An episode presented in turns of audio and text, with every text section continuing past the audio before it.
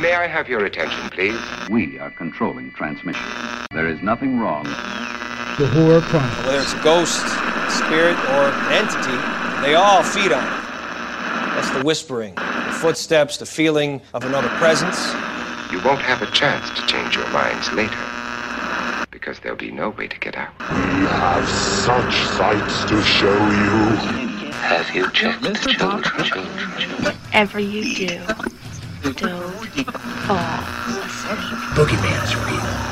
That is better. They're coming to get you. Boy.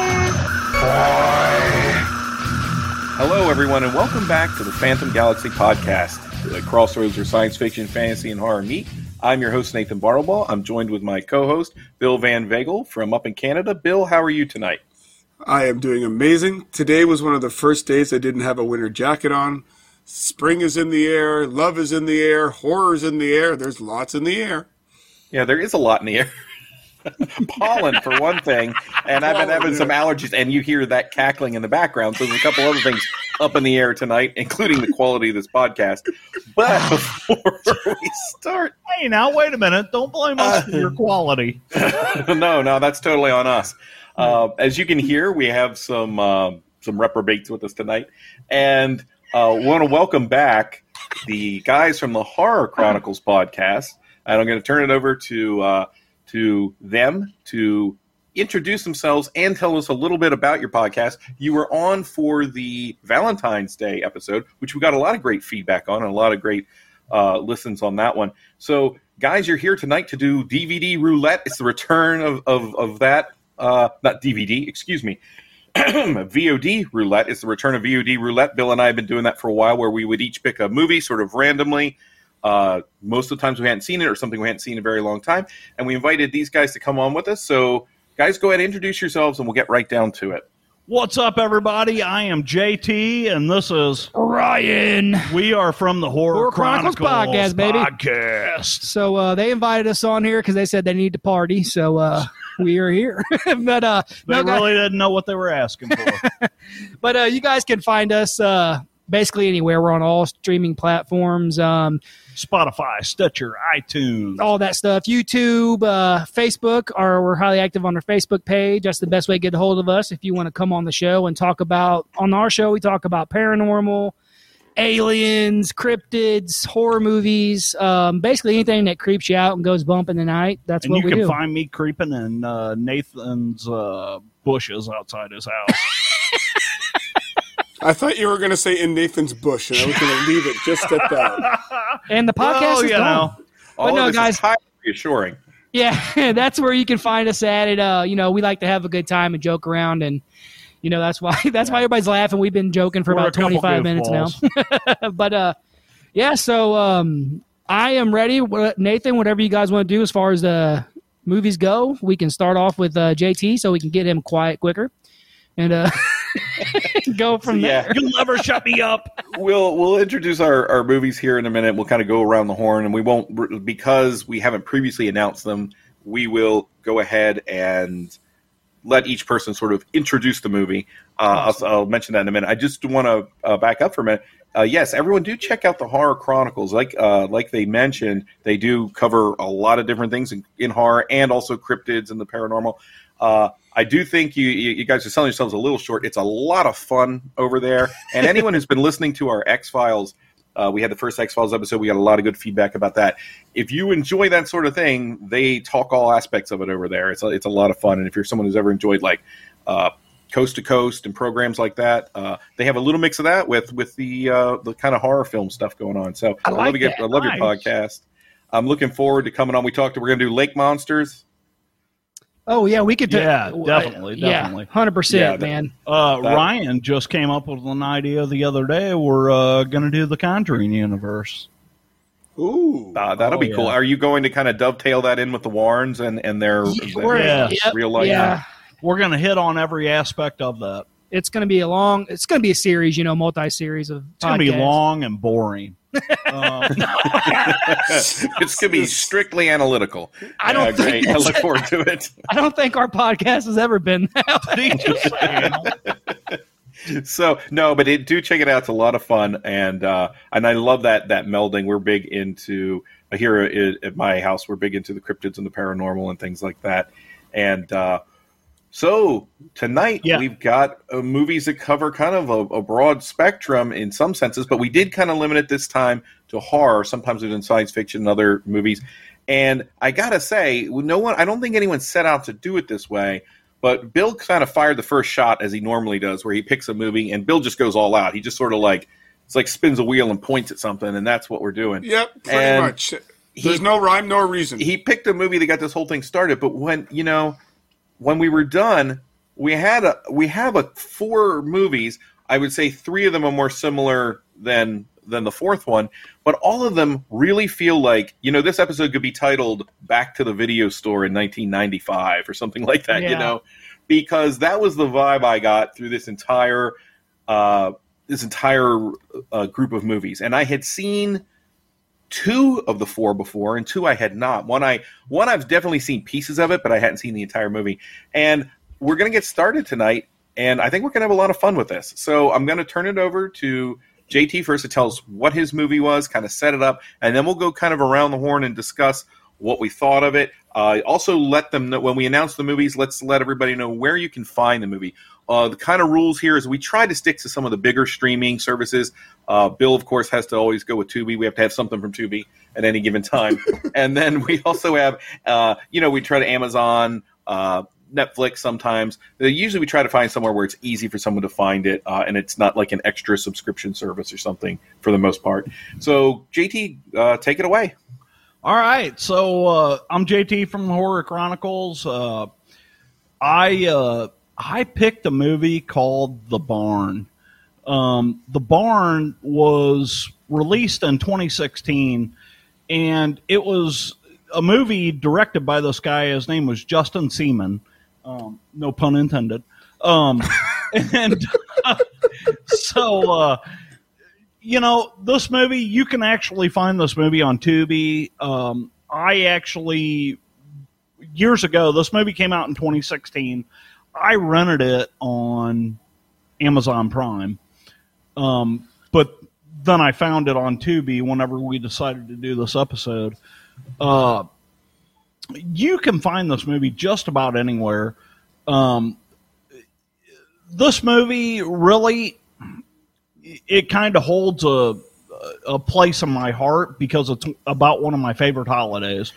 My favorite holiday is, of course, Halloween. I absolutely love everything about that Halloween. or I would have thought it was. holiday. I, I would have thought it was Arbor Day. yeah, yeah, yeah. well, you know, there was a tree planted. Um, you know, uh, so basically, the short synopsis of this movie is: it's Halloween. It's 1989. Uh, best friends Sam and Josh are trying to enjoy what's left of their final Devil's Night before graduating high school. Uh, but trouble arises when the when the two pals decide to group up and they go in search of this place called the barn. Um they're basically they're at a rock concert and they talk some people into going out with them some friends of theirs and they go to this old abandoned barn and the gist of the movie is is if you walk up to the barn door and you knock three times and say trick or treat, you will awaken the evil inside.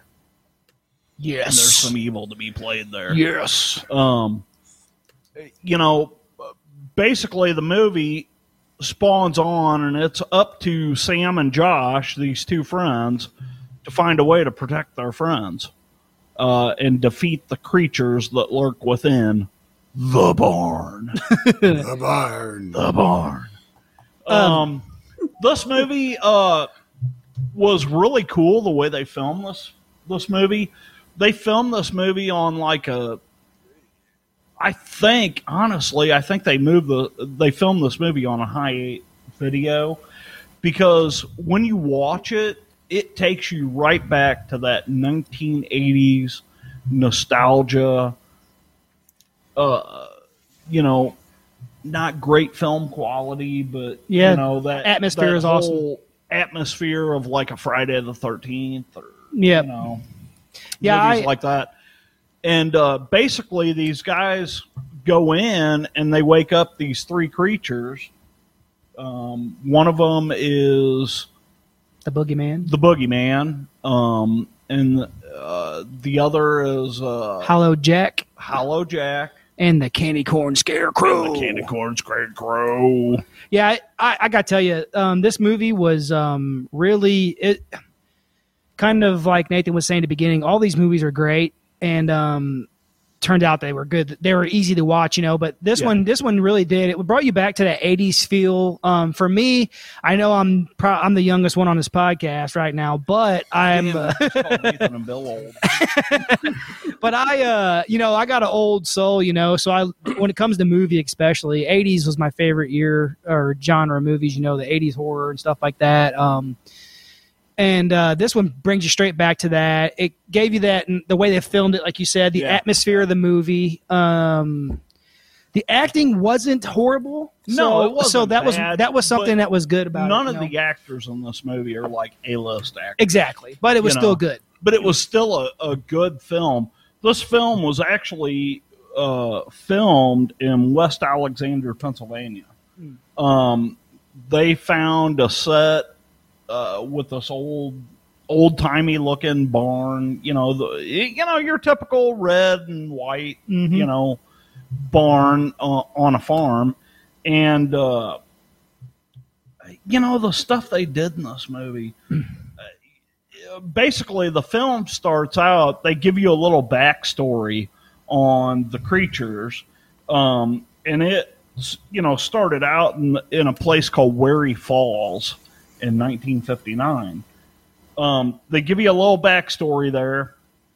And then what they do is they throw you 30 years into the future which for us it's the past. Um, they throw you into a place called uh, Helen's Valley in 1989. Um, now we talk about star caliber in this movie, dude. Yeah, when I Come on, come on! You got two of the biggest stars in horror in this film, and that is Linnea Quigley holler at your boy.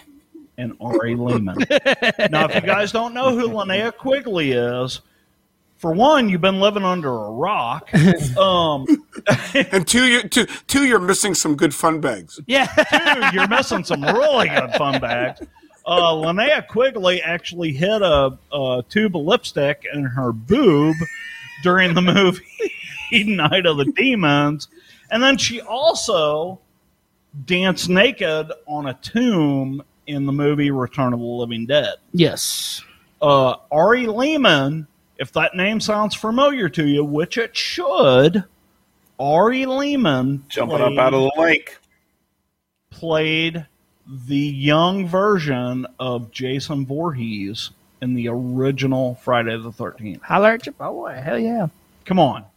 Yeah, he played Dr. Rock in this one. Yeah, in this movie, he played a guy named Dr. Rock. He ran a show where he played music and interviewed rock groups and stuff. Which is where they um, found out about where they're going. Yeah, it's Really a- cool. It's a great film, man. I, I enjoyed it a lot. And, and one of the cool things that really impressed me about this film was the music. Mm-hmm. The music in this film is such a throwback to 80s horror. Um, as you're listening to the themes and the different music scores in this film, you're automatically thinking of Friday the 13th, Nightmare on Elm Street. Um, not so much Halloween, but you know, Yeah. there's a lot of you're like, oh yeah, I remember hearing that. You know, this uh, this guy that directed this film, this Justin Seaman, um, he has done a couple really good films that I've been pretty impressed with. I actually, guys, I reached out to this guy yesterday. Um, I'm going to try and get him on the show. Uh, awesome, that would be cool. That'd be well, I figured you. it would be really gonna say. We've I done- figure you would because he, he's filming one right now called Cryptid. Yeah, yeah. If you do, get us yes. get us back. We'd love to come back and uh, you know interrogate him too. definitely, definitely. He was a producer on a film called 1031. I did. I saw that one. Yep. I think he directed yes, a segment. The one about the hag or whatever. I think he directed. Yes, yes, absolutely. Um, I really want to pick this guy's brain. I mean, he just And it he seems like he has the barn too in pre-production. yes, yes, absolutely, absolutely. And another thing that's really cool about this movie um, is that it, like, like JT said, our favorite like holiday is Halloween. That's what we we love that time of year. this really digs into the um, oh, I don't even know what you would say, the lore of Halloween and all the you know the rules. It's kind of like the um, Scream of Halloween because the, the movie. Scream of Halloween. Well, in Scream, they tell you. All, okay. and there goes the podcast. but no, in um, Scream, they tell you all about the um, horror movies and the rules of the horror movies. And this movie, it's all about the rules of Halloween. So it's got the rules on it. That's for sure. Yeah, it, it, it reminded me a little of uh, Zombieland in the- rule number three, rule number four, Yeah, rule yeah. number five. yeah, so yeah, what? yeah, yeah. Because you had the main character Josh uh, talking about all these different things that should happen. You know, Yeah. So what's your guys' what? How how's your thoughts on this, Nathan? It was a movie. No, I'm he's just like- kidding. It Um, was. It wasn't that great. no, no. Uh, no, honestly speaking, so when we saw this, first off, I realized, and for anyone who's interested in seeing this movie, it is on Tubi. It's also on Amazon Prime for free now. That's where I saw it. But but be aware, there are two different versions, or not two different versions, but there are two different movies called The Barn, maybe more than that. But there's also a very recent Barn from 2018. I haven't seen that one, but it's the one I almost started to watch until I realized Yeah. that it, uh, when I looked at what you guys had sent me, it was the, the 2016 movie. right? And the the 2018 18 movie is about serial killers. Yeah, I started to what I watch noted, it. yeah. I actually started to watch it, and I'm like, I t- I'm like, this doesn't sound right. So I texted it to you. I'm like, what, do- what was the one that you said? And I had to. So I got about ten minutes into that other movie. I'm like, this is not right. The one. Well, here's Yeah. the thing: was that other movie any good? Maybe we'll watch it. Who knows? I don't know. Yeah, I didn't. Uh, I started the same thing and then went back to this one. And I've, I like you, I'm a huge fan of Halloween, and I love the ambiance of Halloween, everything related to Halloween, and and probably like you, I have a certain soft spot for movies, not not even just not good movies even, but just movies that capture what that Halloween spirit feels like. And honestly, in the 80s and the 90s, a lot of my fond memories of watching movies on Halloween or around Halloween time were that they weren't that great all the time. Great in terms of the quality in which they're made and things like that. Mm. What I appreciate about the barn is they clearly didn't have a lot of money or necessarily resources right from the get go. And Yeah, what, yeah. but they they clearly had a lot of heart. They wanted to make this movie and sometimes uh, I I will be the first to tell you I am getting a little tired of all of the sort of retro glaze that put is, is put on a movie. You know, where let's make it look like an '80s movie. Let's appeal to your nostalgia as heavily as possible. It works in this movie. It also works in a movie called the um, WNUF Halloween Special. I don't know if you guys saw that one or not. It's also on Amazon. I'd recommend it. Where it's honestly made like someone just put a VHS in and started recording news a new special on Halloween Eve and the what they end up doing is they they use this stylistic thing to kind of cover the fact that they maybe don't always have the, the best actors and that they the, the production elements are a little bit on the lower side. And honestly is is kind of it makes that part a little bit easier to go with you know because Right, when they put that little film grain over it this movie still looks good you know what i mean? In a sense it still looks like that kind of comforting grainy 80s horror movie it doesn't look like somebody running around with a home video camera you know which is Yeah. what you might Oh, yeah. often get uh, the music and everything that also helps sort of and you, you kind of go back between the heavy metal and then you go into some like more of the synth kind of style music and you have a little Right. little bit of all that all of that stuff yes i get that they're it, you know these can be kind of stylistic crutches but they work here to make the movie a little bit more fun and so yeah the acting isn't great but a lot of the acting in those movies wasn't either but they really it's crazy. Like even in the opening, now I was a little bit. Is that a carved pumpkin? You couldn't even have a real. No, it's not even a real Yeah, pumpkin. yeah, yeah. He's like, "There's a pumpkin out," and I'm like, "That's a pumpkin made of wood." Uh, Right, know, right, I feel like finding a pumpkin that looks like that is harder than carving a pumpkin. But uh, when when the little girl goes to open the barn and gets a pickaxe to the head in the first like Oh, dude, yeah. Yeah. Ouch! movie. Ouch! you realize kind of what you're dealing with. But is it a great movie? It is not. This is not a movie I wouldn't. You know, the the, the film critic kind of uh, mindset. You're not necessarily. You know, you're going to be smashing up against the production and the kind of silliness of this. The but as a horror fan, as a fan of the holiday, you kind of have to. You know, you have to sort of just let some of that go and go with the movie. And these movies, they don't always work. But I loved the kind of perspective where they, they kind of keep it with the kids, and and some of the, the younger actors are a little bit better than you know some of the older actors. Although, like yeah. you mentioned, Oh, yeah. Quigley, the movie though that this uh, and I don't know. that Justin Seaman may not find this a, a comforting comparison. There's a movie from the mid '90s, also with Linnea Quigley, called Jack-O. Have you guys ever seen Oh, Jack-O? Jack-O! Oh yeah, Jack-O! I, that movie's awful. Uh, it has it has footage of John Carradine from like 15 years earlier or something, and he's in the movie. And then later they have a guy just wearing a mask. It's supposed to be John Carradine. It's Ed Wood level. Uh, but I there's I have a soft spot for that movie, and I remember seeing it around Halloween time in the mid 90s. And this movie's better made than that movie, but it has that kind of vibe. You know, there's a comforting cheesiness to this movie. And. I love the idea that they went with three monsters. You know, we don't just get one. We get Right. and the, and the tone. While there's violence and while there are all these elements that kind of make it feel slashery, it also has the feel of almost a fun. You know, if you took out some of the gore and some of the other elements, it almost has that gee whiz kids kind of horror feel to it. Not saying it's a kids horror film, but it has a more kind of almost innocent spirit to it, if that makes sense. Oh, yeah. Right. Yeah, oh, yeah. yeah. yeah, especially when they uh, when they when they kill the creatures. You know, I love that uh, 80s like animated lightning too. yeah, yeah, yeah.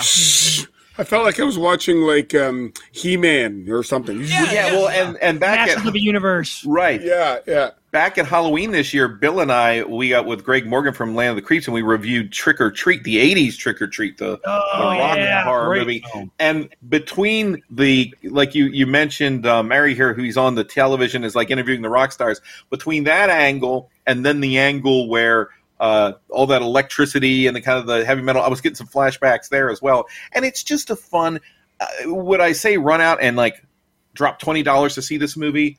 Nah. No, Exactly. but Exactly. I would say But check it out. Right, like seeing it for free on on Tubi and Prime, and you can have fun with it. And I would say check it out because honestly speaking, after the the watch here, you know, I thought, you know what, hey, I could see myself going back to this around Halloween time. It has it has enough of those vibes. It also has a scene I've never seen in a movie before, or for, in real life for that matter, where a preacher from the pulpit is like encouraging everyone to go enjoy Halloween. Yeah, yeah, yeah. He's like, let the festivities begin. I'm like, what universe is this happening in? right, right. Oh yeah. Yeah, I mean, I, I my thoughts on it. It was the quality was not hundred percent, but you could tell that it was a passion project. You know that these guys really wanted to do something that kind of was an homage and ode to something from 30 years earlier. I read something in the IMDb notes. I don't know. I mean, never take them for gospel. But at a certain point in production, they ran out of money and the actors came back to work for basically nothing because they believed in the project. That's awesome. So that's kind of the perspective. If you see it through that lens, you gain a greater appreciation than, okay, this is cheesy, this doesn't make sense. But I will say there's a little bit of that throw all the spaghetti at the wall and see what sticks kind of philosophy to this. Because I think they tried to stick in 17 horror tropes in a 90 minute film. yeah, yeah, yeah, Yeah, yeah, yeah. Because because there's the campfire, there's drinking, there's boobs, there is sex, there's people getting killed. The black guy gets killed first. Oh, whoops, spoiler. That's all the uh, stuff going on in our studio. There's there, there, there- there's a, there's a high school dance. There's a, a synth pop and heavy metal. There's a backwards to- town folk. There's a harbinger of doom character that was just a fascinating guy. Um, I feel like he's from Baltimore. he Does seems like not he might be. Does, does he not remind you of the guy in like Friday the Thirteenth Part Two that's kind of Yeah, standing on the side yeah. of the Yeah. Uh-huh. Okay. Yeah. Oh my god, And- my god, and- and they, uh, crazy they get they, get- crazy, Ra- and they get they get into cults in this, uh, but so like they do try to stick, uh, and it reminds me a little bit of when there's a, a certain point in the movie there's a dance, and it was almost an homage, and not even an homage, an ode to Carrie. Even to the point where if you watch closely, there's a split screen. And De Palma does shitloads of, of split screens. They even do a split screen in that film. So they obviously had seen a lot. There was Yeah. odes to Friday the 13th Part 2, where they're sitting around at the beginning and they're retelling the story of Jason. Well, that's kind of what they were doing at this, sitting around mm-hmm. drinking around the fire. Right. It's a complete love letter to 1987 slashers. Like, that, you know, I love- 83, 85, you know? Uh, pl- on a plus, the practical effects were pretty strong on this. Yeah. Oh yeah. You know, definitely. that's, I'll, I'll take the only the only I w- if you call it CGI were those laser beam uh, shots from guys' fingers when people got killed. That was the only. But they were beautifully retro. they, They were beautifully wonderful, retro. yeah. And th- but the other thing is, I found the end was kind of abrupt. I was like, "It's over." Yeah. it- it- okay. And that's how I felt about it too. Yeah, but uh, interesting. And there, I got the Friday the Thirteenth Part Three vibe. Right. being up in the uh, uh, up in the barn and all the messing around going around on there. But again, I'd give it a three out of five. Is it the best film in the world? Absolutely not. no. Is it one that's fun to watch? And if you are a love of the genre, you'll want to watch. Absolutely, it is my second viewing, and I will be viewing it again at some And point. would that be a six out of ten on the ten scale, Bill? Six out of ten, three out of five. Kids, do your multiplication. I'm I'm going to tell you right now, IMDb gave it gave it a five point two. yeah, I think that's a little Actually, low the side. IMDb, IMDb though, that's actually kind of high for IMDb because I've seen Yeah, yeah, yeah. I've seen good movies on there get like a three point five before. So Yeah. Right. I tend. That's why I tend not to go with critics. I do. you know, and it was Well, it- funny. Bill talked about uh, you know nostalgia and all that stuff, and I know you guys just talked about this movie, but the movie The Final Girls. yeah, Yep, yep, What absolutely. a great film that is. that we're not talking about tonight. Well, I know, I no, no, no, but I just no, wanted that to is bring it a up. it is a great movie, and it has Because that. Ryan's a dick, and I wanted to bring it up. and it taps into that in a different way. Uh, the Yeah. cool thing about the Final Girls, for anyone who's listening to this, who is kind of looking for movies to be able to show a younger horror fan, I think the Final Girls is really does fit it well into that because it is a PG thirteen, yet it I plays with all with the you, tropes. yeah. It's a great sort of inroad because you can see that one first, and then it doesn't take anything away from all the Friday the Thirteenth and the burnings that are out there, Right. and it's pretty heartfelt. Like I mean, honestly, I you know. Uh, where it goes, it gets kind of poignant in places. So Yeah, it, and it pretty much p- plays homage to all those films. yeah. You know, And I want to know who has a 45 of Demon Inferno. Demon Inferno. Oh my god! right.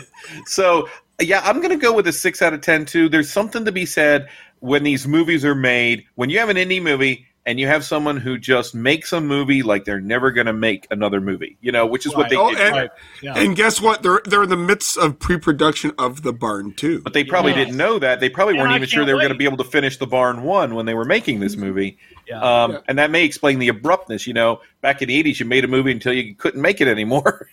yeah, yeah, exactly. Um, I would give this movie a seven out of ten, um, just because of the Halloween aspect of it.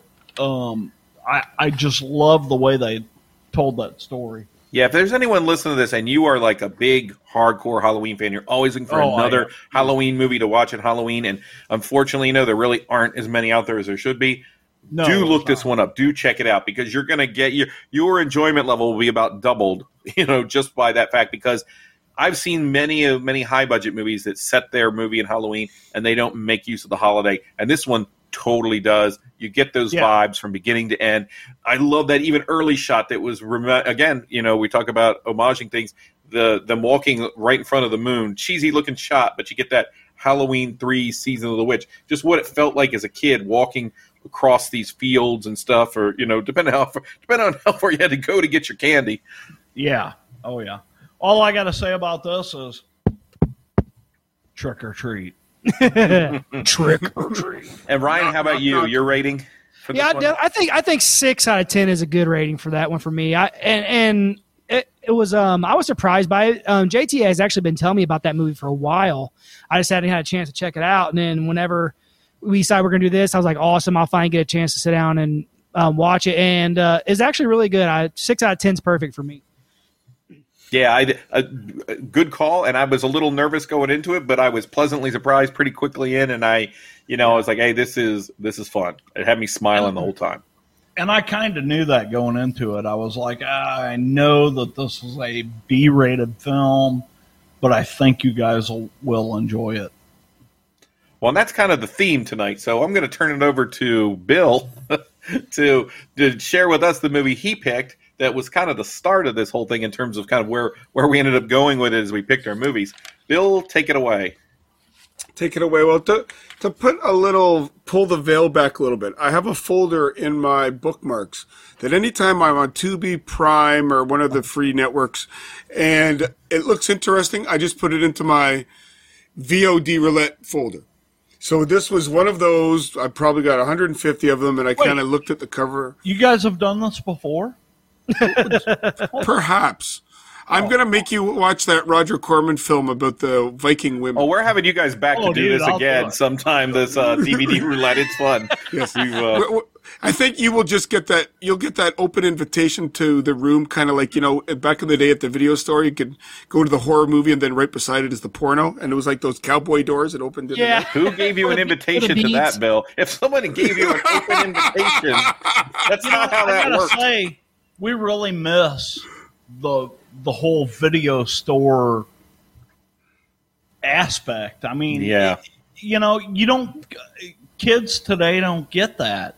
You know, you don't get that enjoyment of walking into a video store and finding that horror section with all those obscure VHS tapes that you just gotta check out. You know, Well, right, or the the the pure joy of driving 45 minutes sometimes because you were after that one specific movie that came out, but so was everybody else. So you drive three different Uh, yeah, video you know stores. that Or- blood sucking freaks. You know, yeah, Or, or or the game you play where you might like this movie, you might not, so you stick it behind some Roseanne Barr movie or something. so come back to it. Yeah. Oh, well, yeah. now now we're getting ahead of ourselves because Now we're getting ahead of ourselves. Two of the movies tonight are movies I saw exactly that way via the good old video store, and one of them is Bill's movie. So I have a whole folder of these, and this was literally one that I randomly stuck in that folder, and I pulled out. I opened up the folder, and I'm like, okay, Shakma, sure, whatever. And little did I realize, I'll let Nathan reveal the significance of it. But he later told me, and I'm like, it could have easily just been any other movie, but this is the one. So it was des- it was destiny. It was fate that we were to watch this. And the movie is 1990s movie called Shakma. S H A K M A, also known as Panic in the Tower. so it's dir- it's directed, yeah, like it's kind of like Tower Panic in the Tower is what it would have been called in the EC Carr comics where it featured, you know, if it was a short story. yeah, and, and and to be honest, I don't even know if it was a tower, but uh, that's beside the point. It was directed by Tom Logan, starring Hugh Parks, and they had uh, and Hugh Parks together. They directed Dream Trap and The Vampire Wars. If that means anything to you, it doesn't to me. Uh, it stars Christopher Atkins, who you will probably know from the Blue Lagoon, the pirate movie, and he, I was looking him up. He still acts to this day, Mhm. so good for him. so who knows Told what he's taking wife, on? Honey, come in here. Come look at this guy. Do you recognize him? She's like, no, it is not. It, it is not Val Kilmer. Are you watching? It has Amanda Wyss. I think her name is Amanda Wyss. She was on TV show Highlander. She's on CSI and in the movie Silverado. And Ari Meyers, who as soon as I saw her, I go, I know her. Ah, she was one of the girls on Kate and Allie. yeah. And she was an author, author, and the one and only Roddy McDowall. Oh, So- Roddy McDowall. Rest- Roddy McDowall needs no introduction. I'm gonna, if you don't know who Roddy McDowall is, go back, watch about ten films, and then come back. Roddy McDowall is in one of my favorite movies, The Legend of Hell House. Yes, yes, such a good movie. Well, another Roddy thing, McD- Amanda Wyss um, or Weiss, however you say it, she was also in Nightmare on Elm Street. Yep. Yeah. Yeah. That's Oh, it was okay. funny. As we were watching these, I texted everybody. I was like, "Oh my god, it's Tina!"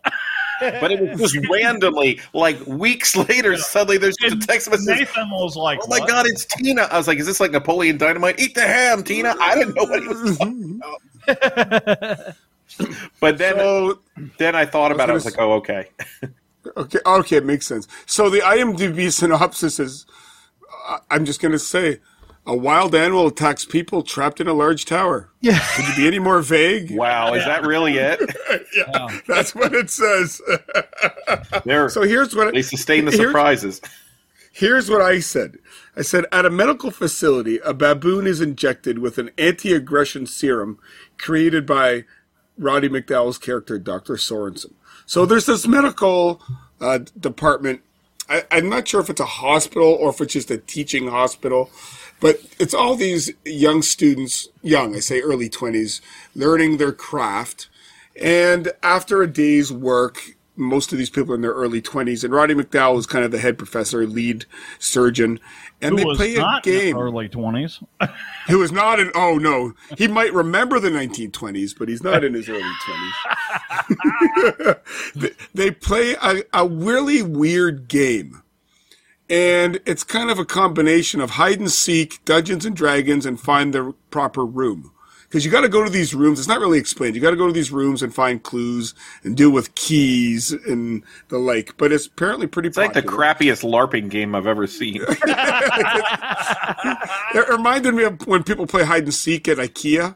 Like that kind of. That's a thing people do, Bill. It's a Canadian game. Well, I remember.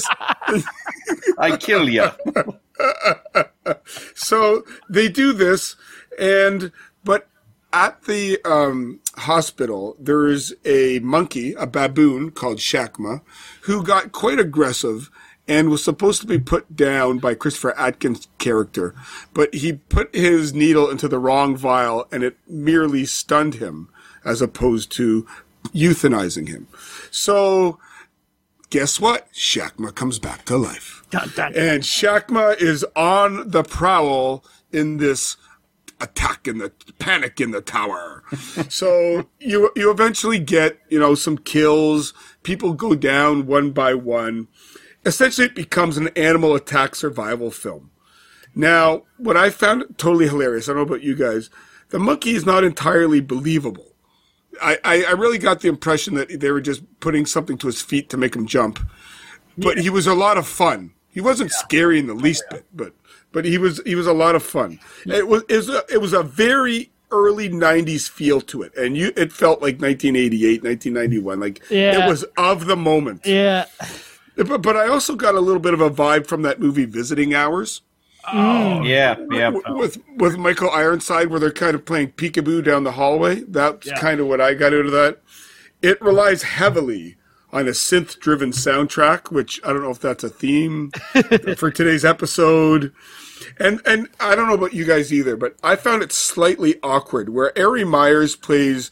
I don't know. I'm gonna guess 16 year old who's got a crush on Christopher Atkins, who at the time I'm guessing is p- probably playing a character 23, but probably towards the later 20s of his own. The romance angle made me feel kind of creepy watching it. It's Yeah. Oh yeah. it's a, little, weird. cringy. Yeah, it's a little. She's wearing kind of these quasi revealing. I dream of Jeannie outfit, and I was like, I, I don't know. She's Yeah. kind of dressed for the LARP, I guess. I don't know what that, uh, what was going on there. If she's supposed to be like a sorcerer, I didn't know what was going on. Or I- it was yeah. just weird. I think it was like Save the Princess type situation. Uh, yeah, You know, we kind of talked about that too in another movie that we all love, uh, Poltergeist. Um, Oh, as far yeah. as having the aspect of, you know, kind of feeling awkward about it, like with the part whenever the daughter just goes outside on her bike and the construction guys are all like whistling at her and like, yeah. She's 14 or 15 years old, dude. What are you talking about, bro? I mean, I mean, to me, ultimately, this becomes a survival film. Who's going to make it? Who doesn't? I didn't find there was enough action or blood, despite the fact that many people do die. There aren't a lot of graphic scenes in it. Uh, there's not a lot of action. There's a lot of monkey jumping around, and then you see blood splashed against the wall. Mm. You don't see a lot of actual attacks for an animal attack film. I it, it's kind of caught between that. It's not good, but it's not quite a so bad it's good. Yeah. It's kind of in that in that murky middle. I give it a five out of ten. But you could do worse, but you could do better. Yeah. Yeah. I Oh, um absolutely. with this one for me um I, I kind of like uh I kind of like the way with the baboon like a baboon in real life is terrifying if you ever watch them like fight each other like just the way their fur is up top and how it like when they go to attack how it they look pretty damn scary. It bristles. Yeah, it's uh, Yeah, you know how it moves, and um, that I think they kind of caught that pretty good in this movie. Um, the aspect of for me, just I had to go into it and think about like, oh, if I was getting attacked by a freaking animal, you know how how freaking terrifying would that be? Um, and um, they picked a perfect animal. A baboon is a perfect animal to have in a movie like that because they are terrifying. But um, it did have that good. It had that '90s feel to it to me. 100. percent You're right. You hit the nail on the head with that one. Um, and uh, you know, I'd probably give this one a uh, 4.5 or five out of it. You know, like you said, it's could do better, but it was still a good movie. Yeah, for sure. For Yeah, sure. I I enjoyed this film. I really Nathan, I'm sorry, buddy. I'm going to bring this up, but I lo- I I really love Nathan's description of this movie. It's basically a baboon running around hum- humping a doorway.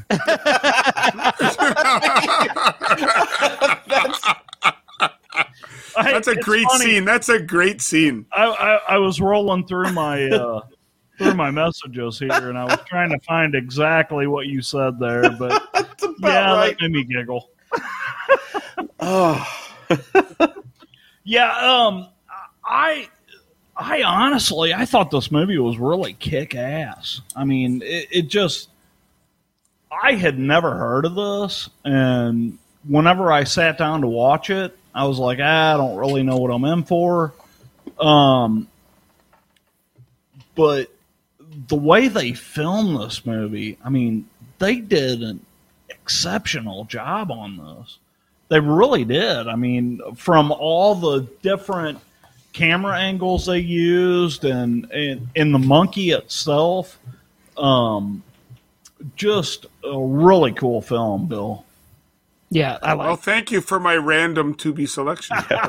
so so Bill put picks this picks this movie, and I haven't heard about it in years. But I did remember going to the video store and renting this movie in the mid '90s, and come back and we would do like a Friday night movie night and watch it with the family. And yeah, in my house, this was a family film, and Hell yeah! uh, and this is probably on the milder side, to be honest. But man, I remember enjoying the heck out of it when we all watched it together because it there isn't you know you say you could do better and you could do worse, but we're in the in the field of movies featuring primates that aren't hanging off of the Empire State Building. It's hard to find good ones. Yeah, you're right. And I mean, you have what? You have Monkey Shines, you have Link, and uh, if Oh, I'm, I mean, I love Romero, but if I'm being honest, I like this movie better than those.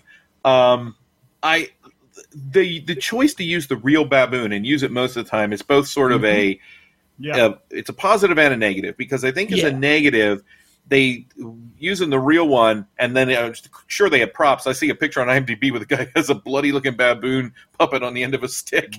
But Oh, the uh, you know that was obviously the kind of special effects they were dealing with here. So you don't get it to really bloody and the scenes where it's jumping on someone, it looks like someone's being attacked by an evil toupee or something. You know, it's like sort of they're holding it and flopping around. But that kind of adds again adds to the charm. I think the ambience of that tower building and that kind of lonely feel. Shakma is kind of actually it feels more like a slasher film that just happens to have this animal in it than it does in terms of its structure than it does say an animal attack movie. You know what I mean? Everyone sort of Yeah, breaks off on their own, is taken out one by one. I, I'm a little surprised that this monkey's able to kill as many people as it ultimately Yeah, well, I. I kept wondering. They're they're in great fear of this monkey. It's only what a foot and a half tall. Like yeah, yeah. Dude, I'm tell- Oh, yeah. but I'm telling, hey man, I am telling you, I they're messed aggressive. They're ferocious. Yeah. they are very. It's a, it, well, think about it. look look at a Wolverine. How how big is a Wolverine?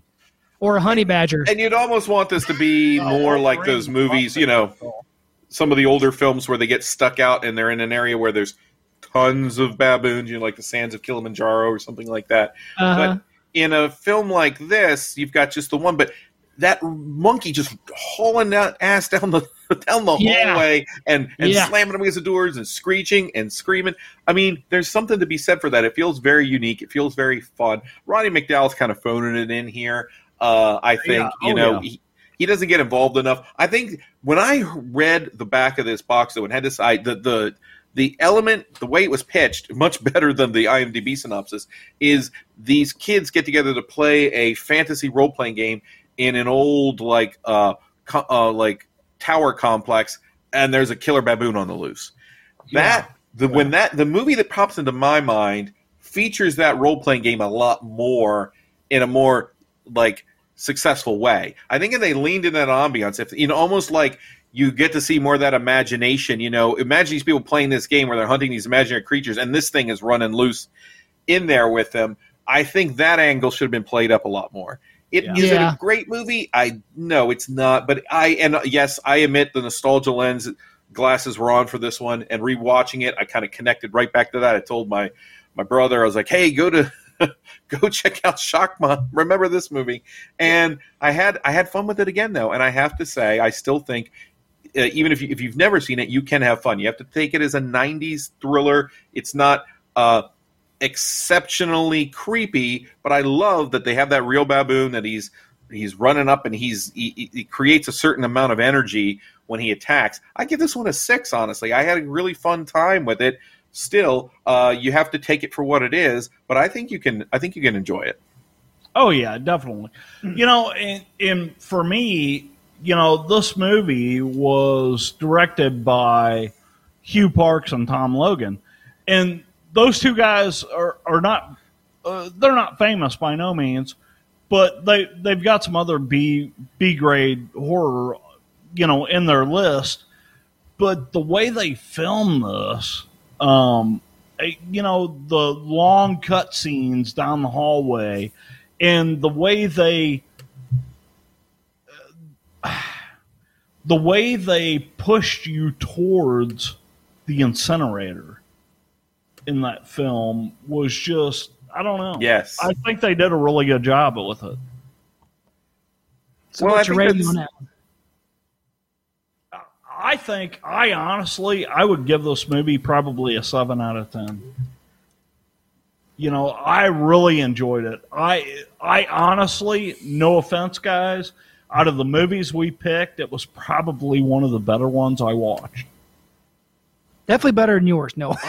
well, you know, I just I really enjoyed the cinematography of it, the uh, the actors. I mean, you've got uh, Atkins from Blue Lagoon, and you've got Wyss from from Nightmare on Elm Street. I, you know, did they play a huge part in this film? Well, yeah, I mean, they were the main actors, but it really had nothing to do with their other films. I just really liked the way they filmed this. Yeah, I, I was just reading in the trivia the the baboon was played by another baboon Typhoon. called Typhoon. Ty, Typhoon was also played the baboons in The Fly in 1986. Oh, it's Nice. cool. Now that's cool. So Oh, the famous, Jeff but like Bart the Bear. and uh, Geena Davis. Yeah. well, So and there you go. There's there's your little bit of IMDb trivia. Yeah, there you go. and then really, like, if you think about this, Shakma's kind of the hero, right? he's, he's he's playing his own little LARP through. It's not really his fault. They're the ones that locked him in that cage and He is. Honestly, just- by the end of this film, you feel sorry for him. Yeah, I think you do, and I and I and he's enough front and center, and you're just waiting to see him again. So it's just that fun popcorn kind Yep. of feel. Uh, and again, could it be? You talk about movies that I'd be interested in seeing if you got the right person attached to it. I'd love to see a remake of this, but Oh, with the caveat that you can't use a CGI baboon. Right, Could, exactly. could, could, could you see like Rob Zombie? Shut Oh God! How dare you? I want to see the Guillermo del Toro one where he plays up Guillermo the Yeah. the RPG thing and even shows them imagining in their minds until this thing jumps out of a closet and eats their face. Or Uh, Quentin Tarantino. Tarantino's. I'd like to see James Wan do this. Oh, yeah. I That'd mean, be- you that'd could have a lot of fun with this. It's a it's a unique idea done in a reasonably entertaining way. Yeah, absolutely, absolutely. Yeah, I was gonna say, who's the director from Parasite? I really wanted this monkey to climb to the top of that tower, though. His little, you're right. You did you do see a lot of baboon butt in this. Uh, Yeah, you more flared buttholes than I needed to see in this sort of. a but uh, it's a good thing you don't have your camera on right now. right, exactly. Uh, or your camera, I Ryan's guess. Butthole's know. all flared right now. Okay. but I give this movie three flared buttholes. Yeah, but um, anyway, in the in the video rental jamboree, Shakma was you know there. I don't know about the video stores um, that you guys went to. I had kind of like one of those mom and pop shops, and I ended up actually working in a video store for a while in the in the late '90s, early uh, early 2000. Yeah, uh, yeah, early 2000s. But the there was a place when we were kids in the middle of the video store you'd have this big bin and it was like the like movies that you could rent for like a dollar for five nights or something mm, do you know what i yeah, mean yeah. it's like the the discount. Yeah, discount this bin is the crappy movie that Ben. Right, and so Shakma, and it was, not to say crappy movies, it was the ones that people weren't like, you know, there's 35 copies of, you know, Batman Returns or whatever sitting up there on the wall, Right. or or Terminator 2, and you know who's And Nathan was like, "Oh crap, there's a Shakma here." Right, exactly. I walk past a Terminator and go over to the bin, and here's Shakma. And then the other movie, my the movie I picked, which I picked because Bill shows me Shakma, and I'm looking through Tubi, and I'm like, wait a minute, this movie, this other movie is finally available, which is The Willies from 1990, and that was another movie. Uh, I did. I didn't rent the same exact night as Shakma, but that same that same year in in the in 1990 or 1991, I distinctly remember finding that movie, never having heard of it ever before, and and renting it. And uh, you know, it's funny. We picked this these movies about a month ago when we were planning to do this episode. And since then, you know, Land of the Creeps, uh, Bill came out with an episode talking about um, uh, anthology films, and Greg, Greg, and Pearl- Gre- Greg and Greg and Pearl reviewed this, and Greg and Pearl really liked this film. Yeah, they reviewed this. They reviewed another one I pulled out of that bin called Grim Prairie Tales that I recommend. Has that one's got uh, it's got um, James Earl Jones and Brad Dourif as the stars, and uh, it's it's definitely worth seeing. It's also an anthology. But The Willies is directed by Brian Peck. We'll keep going Yeah, with the it, it was a month ago that we picked these movies, and if we would have known, we would have picked better movies. See, that's Ah, just- you, you, just kidding. You have you have now entered the zone the of Tubi zone. VOD roulette. VOD roulette is wild and wacky and the whole point of this is not to pick movies that are too good. well, Nathan, next time you do this, you need to give us some uh, some leeway here. I mean, No, the beauty is don't do do not think too hard. Point, pick, and go. Yeah. Well, that's that's what Bill likes to do. It's normally what we do sometimes is we pick them for the the next show. Like if we're going to have somebody back. So what we'll do, we won't pick any at the end of this. But we're gonna, you know, uh, we have a a, a a guest that we're going to bring on for an upcoming episode. But at the end of this, I'll send you guys away. We can come back maybe late April if you want to come back again, and then Nice. give you a whole month to pick new movies. yeah, so, yeah, there we go. And I, I, will, I will put zero thought and into this it. time you can pick whatever. Yeah, as he always does. Uh, and you can and everything. but the beauty the beauty of this to uh, to Bill's credit here, the beauty is we kind of try to pick movies we either haven't seen in a long time or that we have never seen, and it's trying to figure out maybe you'll find a little gem, you know. Uh, Yeah, and so yeah, far, I mean, you know. We, we, we, we liked the barn, you know. Now we know a movie named Shakma exists. You guys know a movie named Shakma exists. I've known it for thirty years. But uh, the uh, back to the Willies, our summary here: uh, two brothers camping with their cousin try to frighten each other by telling stories. There are two main narrations: one involving strange happenings in an elementary school, the other a teenage boy with a peculiar interest.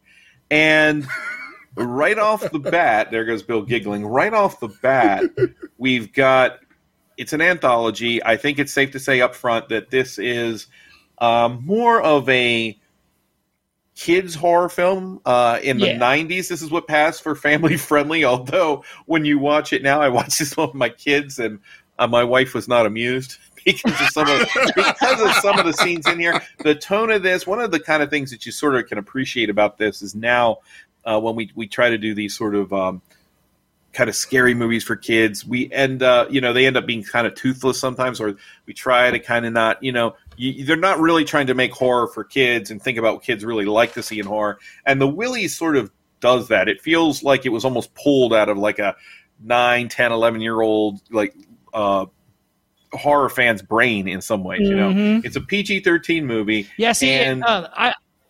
Oh, go ahead. Go ahead.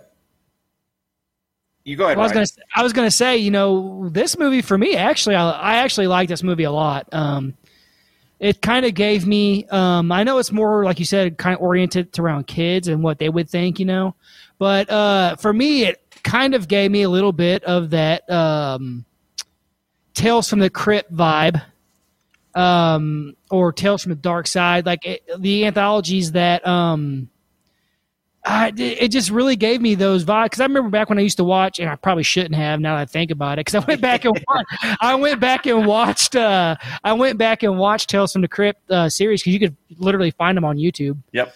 Um, so I went back and started watching those. You know, while I'm doing dishes, I'll watch a few episodes or something. You know, and uh, this kind of reminded me of that. Just the way, I guess maybe it's just because the cameras they used back then and the way it looked um, and things like that. But uh, I really enjoy the Willies. Um, it's uh, yeah, like you said, what was considered kid appropriate back then is totally different. Now. different now.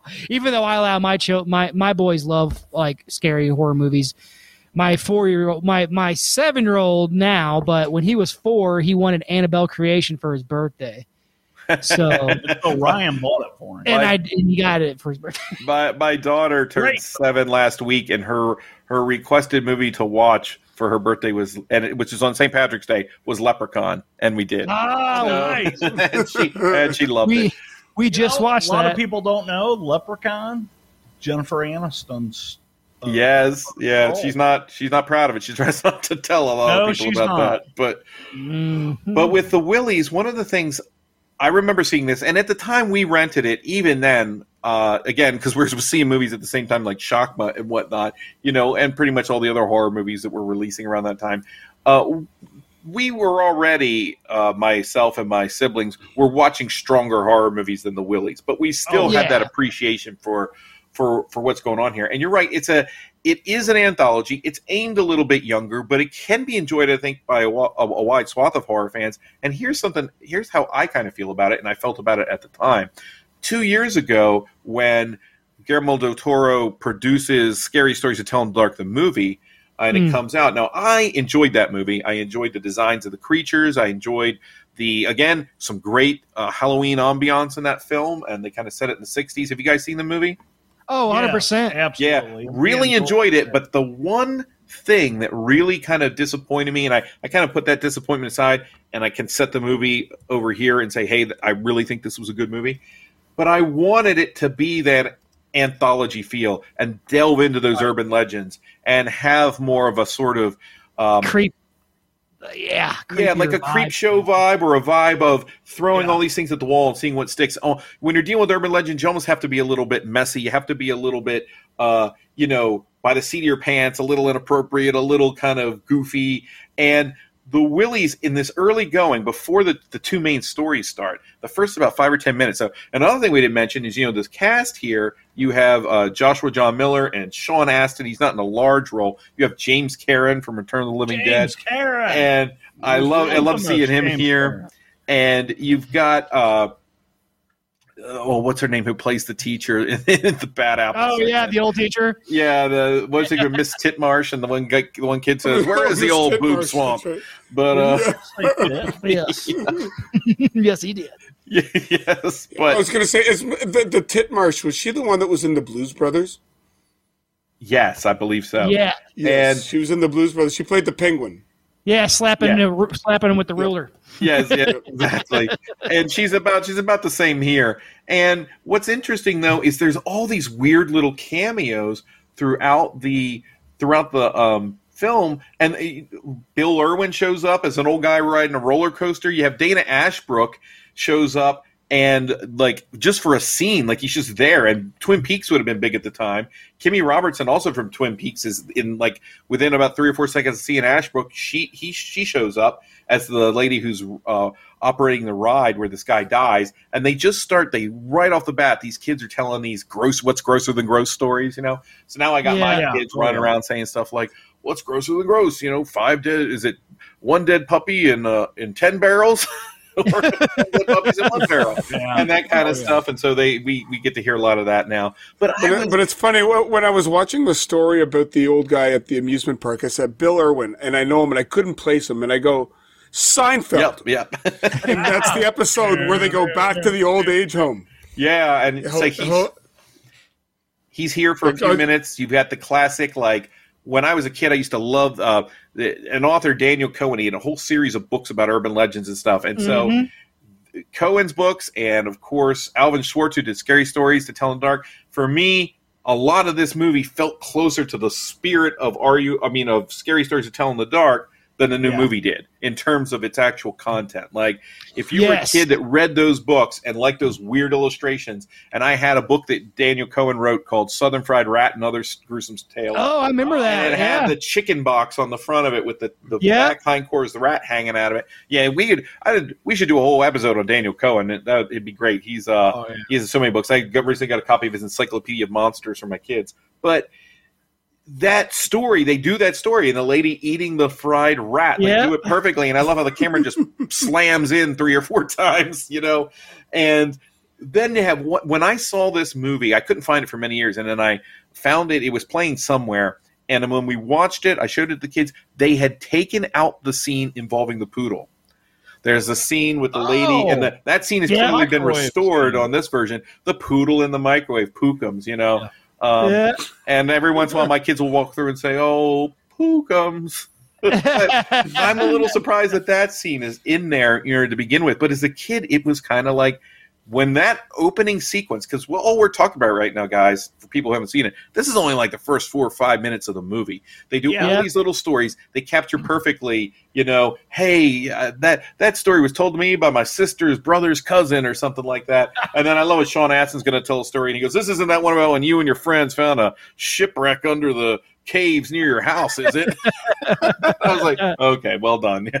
I I was going to say all, all I'll say about the poodle is at one point it reminded me of a scene in Gremlins. Oh yeah, Yeah. well that's pretty. Absolutely. Dana, not a lot of sophistication to the poodle scene. You see where it's going, it goes there, and then it goes out. Uh, my The whole time says- I'm sitting there, I'm sitting there thinking, I'm like, is this lady really going to put her damn poodle in a microwave? and it's like three, they put it in there for like three minutes. Okay, like a three minutes, but then I love it. Just like it's like there's no reaction, and suddenly there's one reaction. You know, it's like it's nothing happens, and then everything happens. And uh, wow, but You know, and that's one thing that was really cool about this is how they did those little short stories at the beginning yeah, to kind of gear you into what they're getting ready to do to you. and then then you have you almost feel like we could have had one more story because then you get Yeah. two big stories and i almost i didn't i know we would have probably exhausted ourselves having like 30 or 40 of those little pieces like that but i wouldn't have minded maybe shorter segments um with with a little bit more variety uh the first now the two Right. stories the bad apples involves a kid who's being bullied james Karen is the janitor at the school and he's kind of telling the kid you really got to defend yourself and these kids are just merciless to him. I mean they're really little jerks. Like they you know it, to the point of what they're doing is like it's it's it's gone it's gone well beyond the mark. This school is like where are, where is everybody? Like the principal Yeah, only shows up exactly. after the kid's been tied from the rafters. Why miss titmarsh is still even at this school is anyone's business because she's just a horrible horrible person. And then you And have you- this Go then you ahead. have the story of this creature that this boy sees in the bathroom, and that's really where you get that Tales from the Dark Side vibe, Brian. Like Yes, yeah, that yeah. creature in the closet, that episode that Tom Savini directed. This, and it's a kind of a cool looking creature, you know. And it's kind of puppet like this one in this movie, but I kind of like, you know, he's in this this. uh dirty, dirty bathroom stall. I mean, this is the grossest, one of the most gross bathroom stalls I've ever seen. Even before you put the monster in it, and he's Uh, kind I of, was gonna say, up on and- that and- toilet. And Nathan, having done the Harryhausen, would you consider this claymation? No, I think he's definitely some sort of a puppet, but he has that Yeah. almost that quality. Like there's something about him that feels like he doesn't look like a guy in a suit exactly. He feels otherworldly. Like he, he achieves almost the same thing. Although I think he is just some sort of a puppet. But he's um I think they do a nice job for a movie that they clearly didn't have a lot of budget. I love this first story. It's kind of mean spirited too, honestly, but that's okay. You know, it it feels very Tales from the Crypt where the people who do bad things kind of get their comeuppance. So And, and- and what a killer Iron Maiden T-shirt the kid. Oh had. yeah, Oh, yeah, that was was say. awesome. and they kept putting it like front and Absolutely center, so you can see that. And then Clu Gulager has a small role here. He walks into the bathroom at one point, and then he kind of walks back. He's a principal, Yep. I guess, doing absolutely nothing as far as I can tell. And So, and if you guys don't know, Nathan has already mentioned two of the guys, uh, James Karen and Clu Gulager, uh, who were in Return of the Living Dead. yep, Now, And he he, he was that a he, lot- that a lot of people may not know. The director of this film actually played one of the zombies in Return of the Living Dead. now that I did not Played know. a zombie named Scuzz. I, I didn't realize Gulager was also in A Nightmare on Elm Street, the, the original. Yes. Yeah. Yep. I didn't. And and Puppet Master Five. Oh, I didn't realize that. That makes all the difference in the world. Right? Now that does, it now that I know that, well, and I think the the reason Gulager it may have ended up in Puppet Master Five, this is all this random knowledge is coming out, is that the director I think of Puppet Master Four and Five uh, had done a movie earlier. I saw it under the name Offspring, but it was another movie that Greg and Pearl just reviewed called From a Whisper to a Scream, with Vincent Price and Oh, Clu Gulager was in one of those segments, also Right. involving a weird little creature. Um, oh yeah.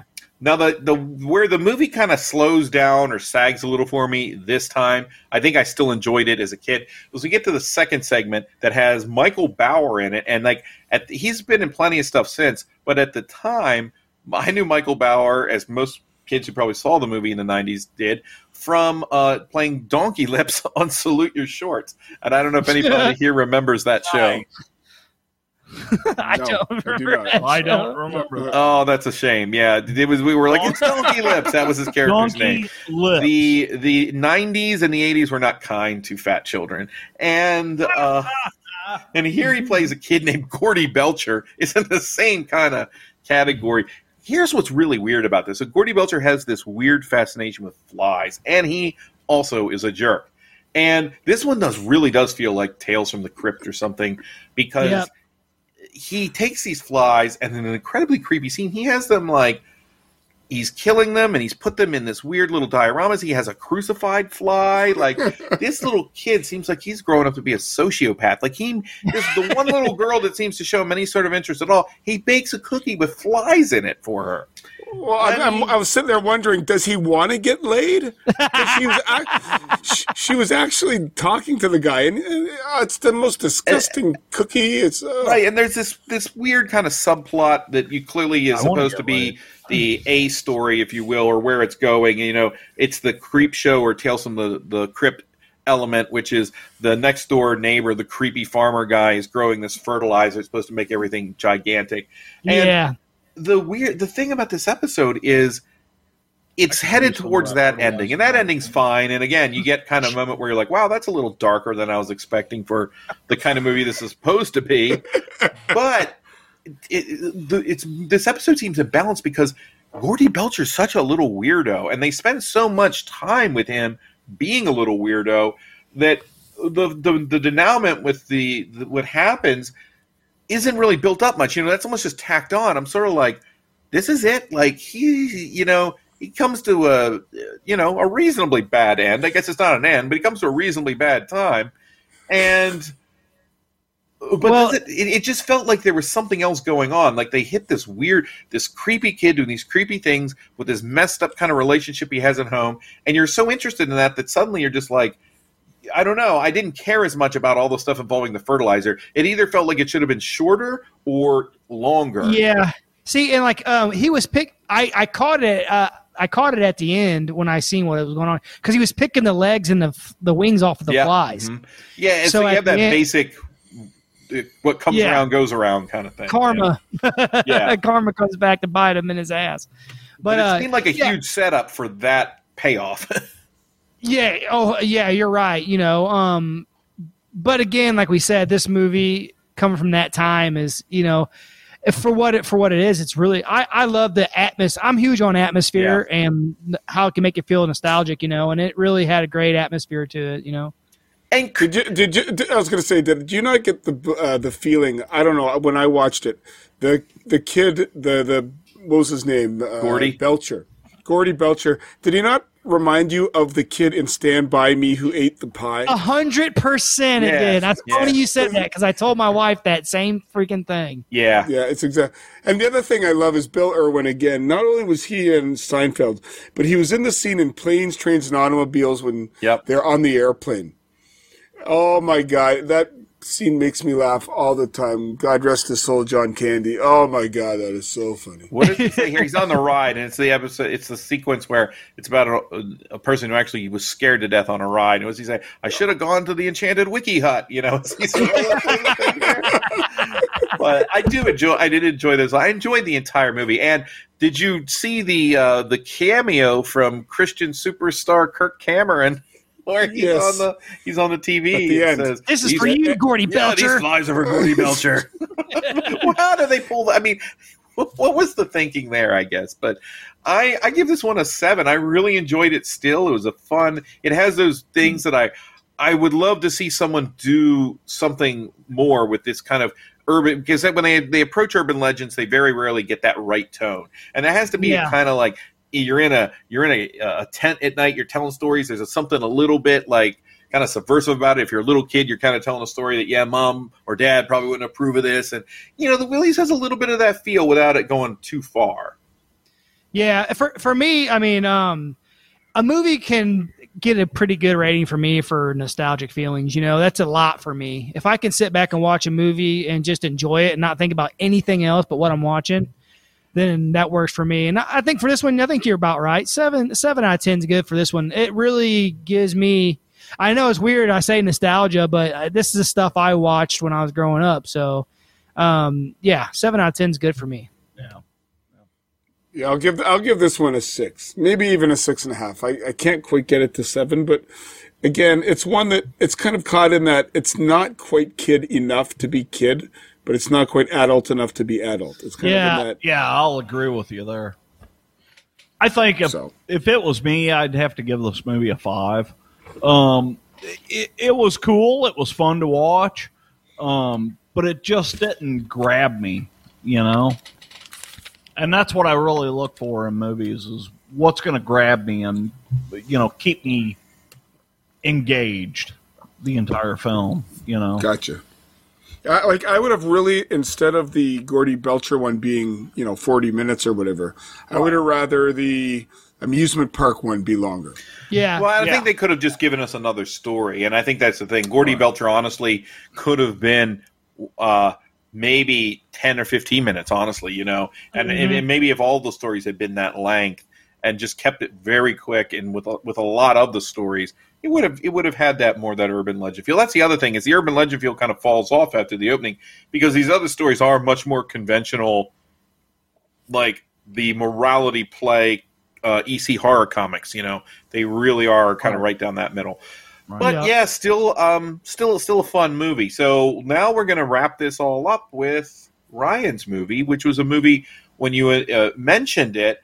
I looked at it. I w- I didn't recognize the title. I didn't really recognize the concept. And then when I watched the trailer, I was realizing I think I've seen this movie, but I think what had happened is I only saw the first ten or fifteen minutes of this movie, uh, fell asleep, and then for whatever reason, never went back to it. Oh. Not not for any reason like oh I can't watch picked a this boring movie. No, no, I don't mean since he mentioned it years ago. Uh, wouldn't this come out like 2015, 2016, somewhere around there, maybe? Something like Um, and I remember we rented four, it. 2014. Yeah, 2014. Okay, so I was watching it uh, back to back with we. It was Halloween. We had we had rented uh, Bone Tomahawk, and we're watching Oh, man, that yeah. one, which is an excellent movie. And then we there was another one uh, called Hellions, which wasn't as good. But it was a Halloween movie. And when those were done, we're like, oh well, you know, it's only two a.m. Let's put another movie in, and I think it was this movie. But and so for whatever reason, didn't find my way back to it. Take it away, Ryan. So yeah, this movie is uh, called Dark Was the Night, and um, I picked this movie because uh, for two reasons. I'm a huge uh, werewolf, uh, cryptid. Um, but you know, I, I like movies that are kind of into the, into into things like that. And this one isn't a werewolf, but it's something else. Uh, but it really it really struck me. And then also the main actor in this, which is Kevin Durand, I love that guy. Yeah, I I awesome. um I like he every time he's in something, he always plays a good character. Um, you, You, know, know, I first got turned on to Kevin Durand and uh, The Strain, which I don't know if you guys ever watched. Oh, he's series, good in the but- strain. Yeah, and it's funny. Um, Ryan's right. He plays. Maybe the better way to say it is Kevin Durand often plays interesting characters because good. Yeah. not always. The strain yeah, is one of in- the few interesting ca- characters. Yeah, the Well, 'cause Strain I is one of love- a few cases where he's a hero in that one. I Yeah, loved absolutely. I loved him in um, Legion. Yes, Yeah. yeah. He plays the- um, Gabriel. That's right? one of yeah. He played Gabriel, and I actually that's a great movie that He we should actually we should do one time on the Yeah, show. He was actually in the uh, TV series of Swamp Thing. Yeah, Yeah, he was. And in, I- He was a part of that too. I, I, w- I will throw it in there. He's from Thunder Bay, Ontario. right. well there you go. and you've seen him in plenty. Of, yeah, you've seen him in plenty of movies where he plays the creature too. He's another one, almost like Ron Perlman, where sometimes he's under all the makeup, you know, or things Yeah. like that. And I So- first saw him on Lost. I think he was on Lost. Uh, see, I never watched Okay, Lost. right on. He But, was um, also in. He was also in Vikings. Yeah, he's just he's just a great. He's a big guy. He's a He's big. a great actor. and I said this in the movie when I was watching this movie. Me and my wife were watching. I'm like, he's a big guy, you know. Um, but uh, anyways, in this movie, um, he plays a sheriff, and like you said, I don't like the freaking synopsis they have in the on the IMDb. It's really short, and it's like, you know, an evil in a small town where a logging evil unleashed in a small town when a logging company sets up shop. It's like that could be okay, any damn thing. Yeah, so yeah, um yeah. so basically this guy is a sheriff and he's a beloved sheriff. Everyone in this in this town loves him. Mm, I don't know that he's beloved, but Well, the, everyone in the town is because they they all list respect him. But the reason why Oh. they if you watch the movie there's other things that go on, but like he um he's going through some things and him and his wife are, you know, split they're going through some serious stuff Some and you'll personal- you'll figure it out in the movie, but uh he's trying to deal with that as well as dealing with as it said in the synopsis a logging company comes in and kind of stirs up some some stuff in the woods. Well, the cool thing about this movie is that it's a Native American story, so which I love. Um, and you know, there's Native Americans in the in the movie talking about what's going on. So there, there's a rash of killings and people wind up missing and things going on. So they're like uh, they're trying to figure out what it is, right? Um, and the sheriff's trying to make sure he tells the people. It kind of gave me a little bit of a silver bullet vibe.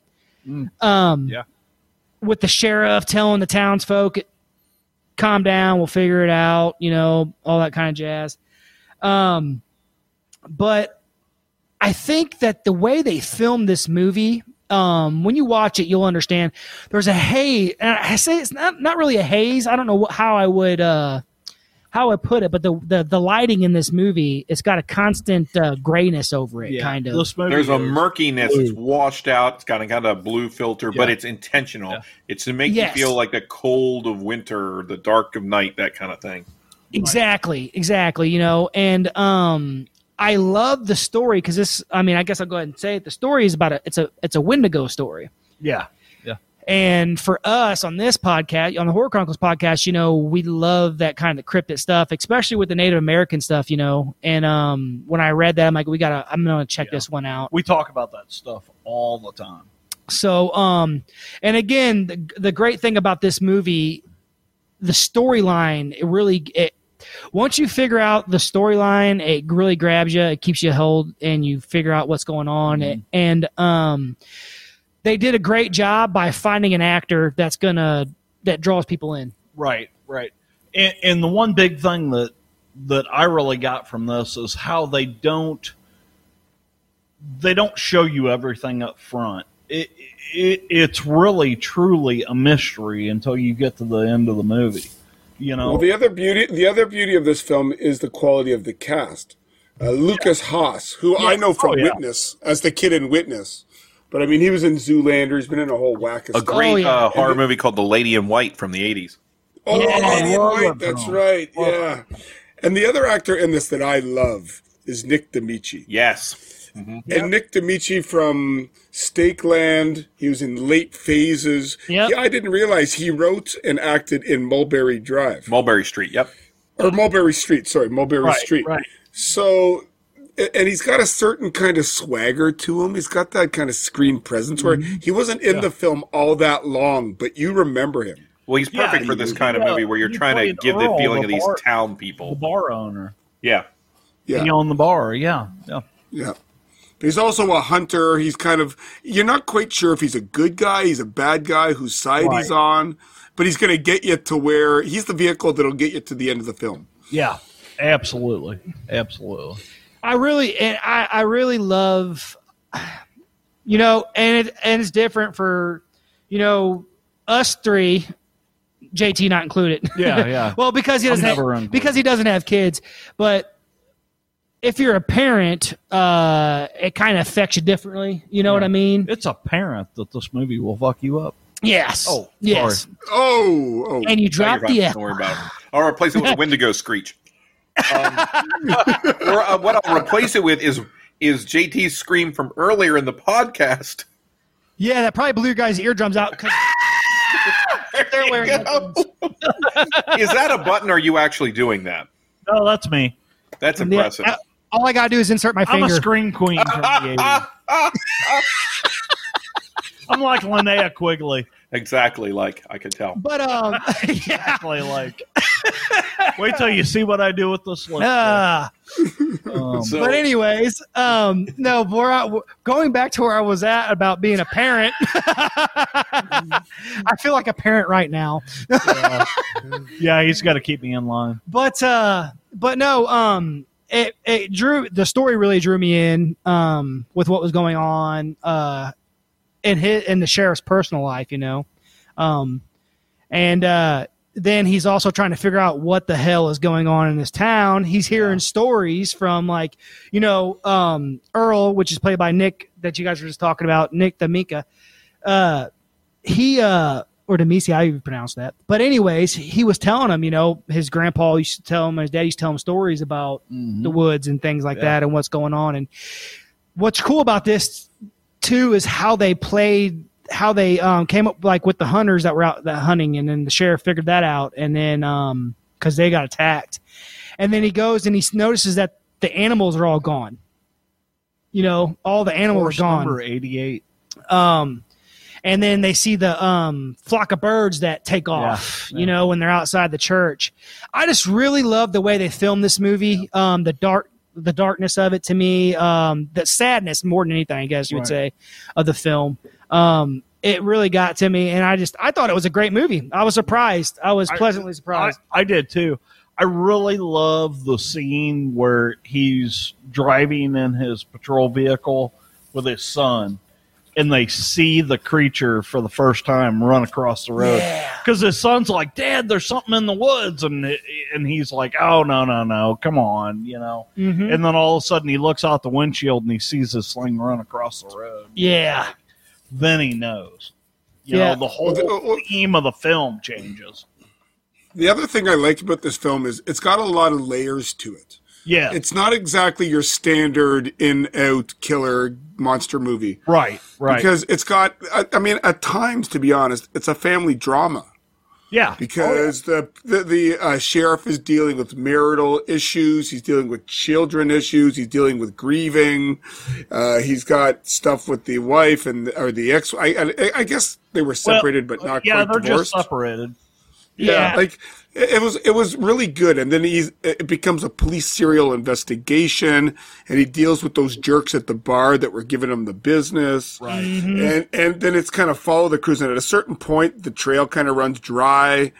And I learned a lot about horses in this film. I didn't think Yeah. I was going oh, to. well, it has really, you know, Ryan, you mentioned early on the feel of almost like Stand By Me. And I feel like this movie has the texture of a Stephen King story, almost of a Stephen King novel in some ways. Yeah. Because of the way that it follows a lot of different plot lines, uh, but while keeping these characters kind of central. This is about the characters, but the way it juxtaposes certain things, like it juxtaposes this kind of uh, tenuous and sort of estranged relationship between the town and the forest, right? Like the natural world and the forest that sits on the edge of it, and how things have been encroaching and what's happening there. And then this estrangement between the, these family members and the kind of the estrangement that's happening between some of these individuals and the people in the town between where they think their town should be going and what should be happening with it and what's really happening with it. And all of these pieces, they sort of kind of keep the same vibe. The basic storyline feels like what you know, watching a lot of X Files recently. This could be an X Files episode without Mulder and Scully. But then what they Right. do is that that drama at the center, that family stuff, is really pretty strong. And what's interesting is I we talked about Kevin Durand. He plays the heavy a lot. Obviously, he plays. uh you know, he has also played the hero sometimes, but very rarely has he ever played the lead. Uh, and in Yeah. fact, this is one of the few movies where he is the lead, and he really he's very good. He carries the movie very well. He's trying he's doing something similar to what kind of I think they were trying to uh, kind of get Schwarzenegger to do in a movie like End of Days. You know, he's kind of dealing with almost a similar sort Yes, of, of, of, of backstory, but it's the story is it, it feels more um, uh, personal here in the way it's handled. And one of the big things for me is this movie's legitimately creepy. Of all the movies we Yeah. watched, this is the only one I think is actually scary. And some of the tension comes from what you said, Ryan, where you know if you have that kind of uh, having kids, there's two levels here. There's the sadness then and the melancholy that's driven home because of what has happened. And it's one of those things as me as a parent, it's unimaginable. You know, it's hard for Oh, me yeah. to imagine a I'd I'd have to, right? You know, for your the remaining Mhm. people in your family, you have to continue, but you wonder how you would. And but at the same time, it's the peril that is is potentially happening for the people who are his kids he still has, right? Like you know the Yeah. family members he still has, and all of that stuff is done really well. And these little things where you think you see the creature, but maybe it's just a tree branch, or maybe you see this thing out there. And you guys mentioned, no, it's a Wendigo story, but unless I and I, it's quite possible I could have missed it. Um, I don't think they ever quite come out and say with any definitivity, any I don't think they- definitiveness, any of this. I don't think they came out and said that, um, but I remember reading about. I was reading something about the movie, and I read that it was a Wendigo. Well, you know, and I, I think that's what's cool because at some points, I think you would agree, this almost has almost feel like it could be a werewolf story. A Uh, hundred percent. and That's in why. and fact, that's- one of the recent movies uh, that I saw, uh, Bill, I know saw too. You guys might have seen it, The Wolf of Snow Hollow. Like, yeah, this would be almost a companion piece. That movie's much more quirky, but it has. You look at all the pieces, the family kind of drama stuff, the town sort of, uh, the the relationship between the officers and the town, and it's kind of estranged and trying to figure out what's really going on. And this guy's in the middle of a personal crisis. You know, that movie plays things a little more comedically and quirky, and this one doesn't as much. It does have a more of a somber tone. See, Nathan, I thought you were referring to Hunter Hunter. Well, that's that's that's true too. That the tone of the film is probably closer to Hunter Hunter, but what I but to go real quick to the cryptid element, at one point you think it could be a werewolf, and then what happens? Uh, and you guys probably know this one better than me. I thought it was the Jersey Devil, but maybe it wasn't. Where at one point in history, and I want to think, I want to say it was in the early the 1800s, might have been early 1900s, where people in a town, I thought it was in New England, they come out and they find these weird tracks all over Yeah. the ground. The Devil's Yeah. Footprints, I think, is the kind of story. Yes, yeah. The the the tale. Can you do you do you have clarification on that? But I remember that story, and that's what the opening of this film kind of is: the Devil's Footprints. Yeah, see, and well, with the with the the Jersey Devil, it was like a the it was a child that was a, what was it the thirteenth child born? Yes, the and- backstory was like the witch, but this was some event that I think the whole idea is the town comes out and they find these weird clothing. Oh yeah, they found him on the prints. rooftops. Yes, all and, over the um, place. Everything. Uh huh. and Well, that's kind of what's built in here and so you have all these competing elements if you're someone who enjoys the like the cryptids and those kind of legends and things like that you, at any given point the, it this could be any of those things and you're not sure which Yeah. Well, you know, another aspect about this film that we didn't really touch on was the fact that, you know, in the movie they talk about how there was this logging company that had started doing, you know, had had started doing some forestry work and cutting down trees, and this thing they had forced this thing to move south until it had ran out of room.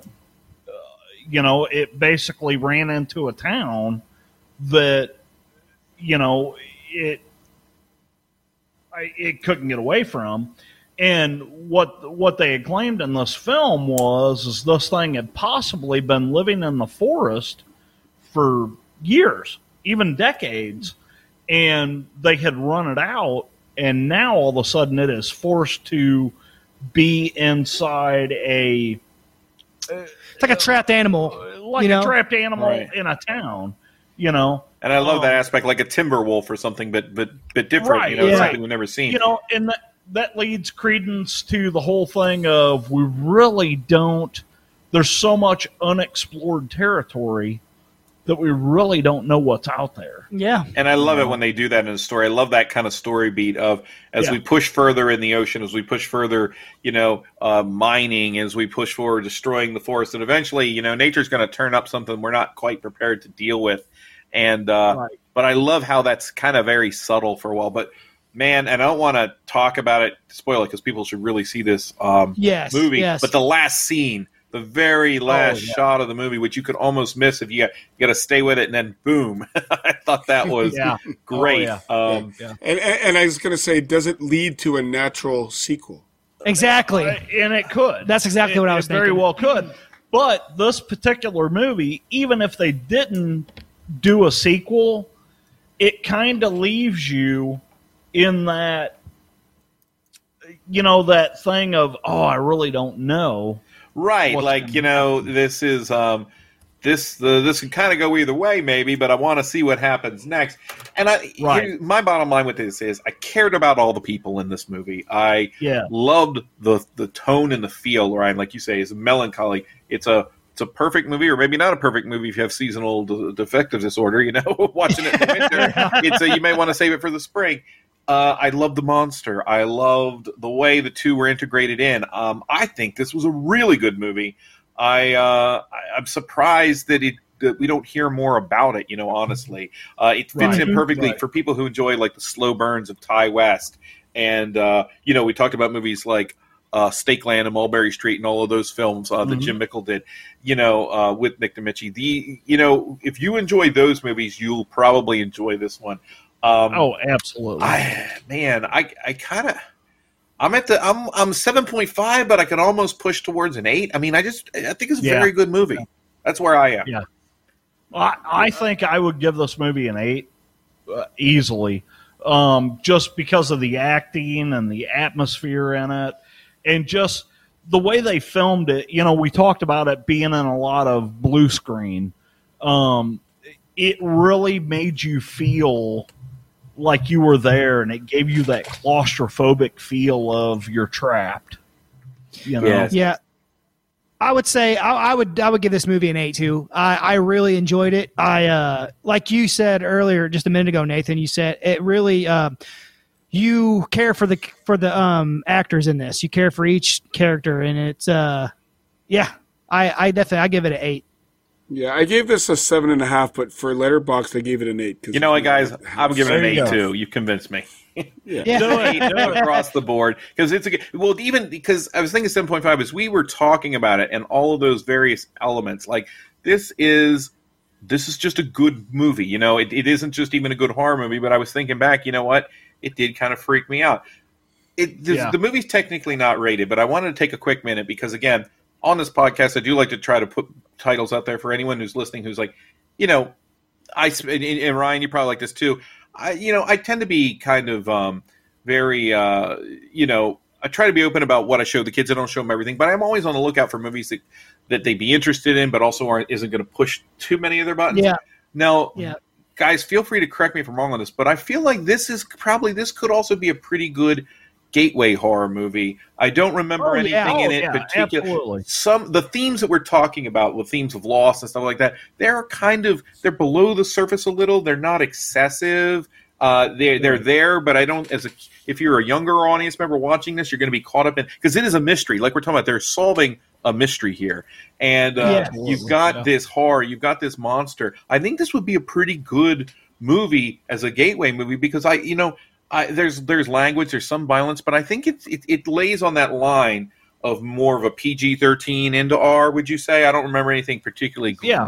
uh, yeah, there wasn't really nothing in her that was particularly, you know, There's something no that I no, think- no sex or anything like that in the film Yeah. at all, and very little. There's not a lot of gore in this movie, but there's a little bit here. It's and more like the you know. aftermath, I think. You know, Yeah. mostly Yeah. what you're kind of talking about.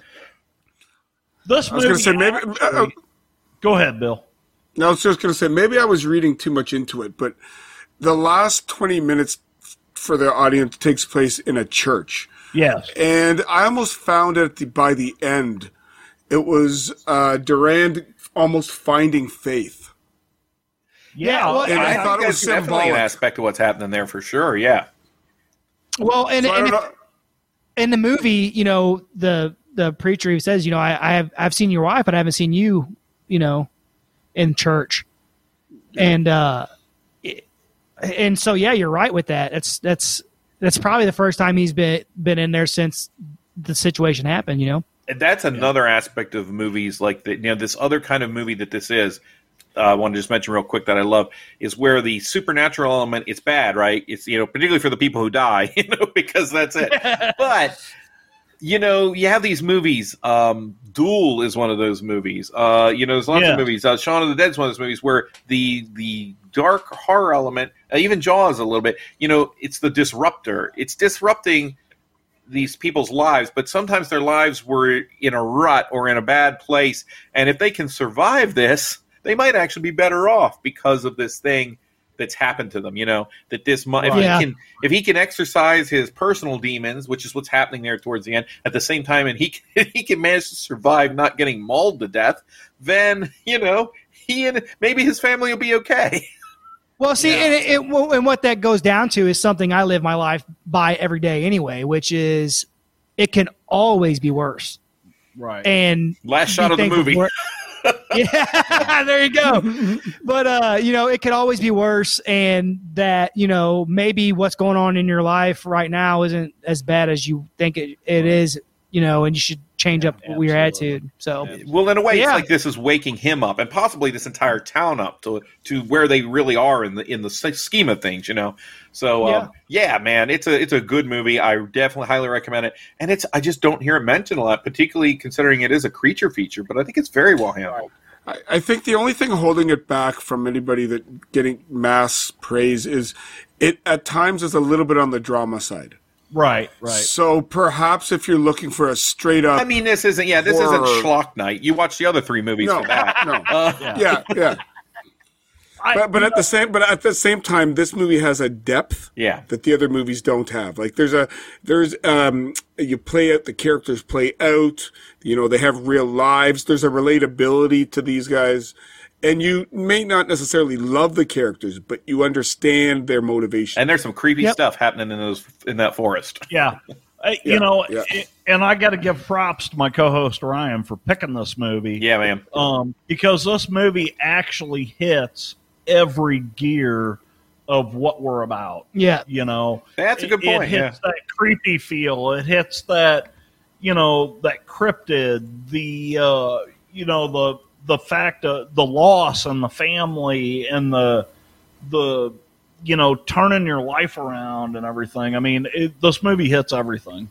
Like, would you go as far as to call Kevin Durand a sympathetic character? Oh yeah, for sure. I was Yeah. with him. I, I I was definitely with him. Yeah. As a- I I- weeped when I watched this movie. Well, I could tell. Well, I could tell you this, and you guys know, and I, I, it's cliche, whatever. But as a parent, as a dad, yeah, I definitely was sympathized hardcore. Like, so, so, so I was going to say, Gerald, did you cry more at this or Train to Busan? Man, I don't know. Train to Busan was pretty rough, dude. that was a good one. Great film, dude. He cried more when the puppy got killed in the willies. you know, that's the thing with me is, is it's like, yeah, you know, somebody dies in a film. I'm like, ah, yeah, kill him, kill him. But you know, you kill a dog in a movie. I'm like, man, you You bring out John Wick. come on, dude. So, so I take it you haven't seen the pool. The what? The pool. He said The the, pool? the- oh, yes, the pool, but as, as Bill wait. says it, the pool. The pool.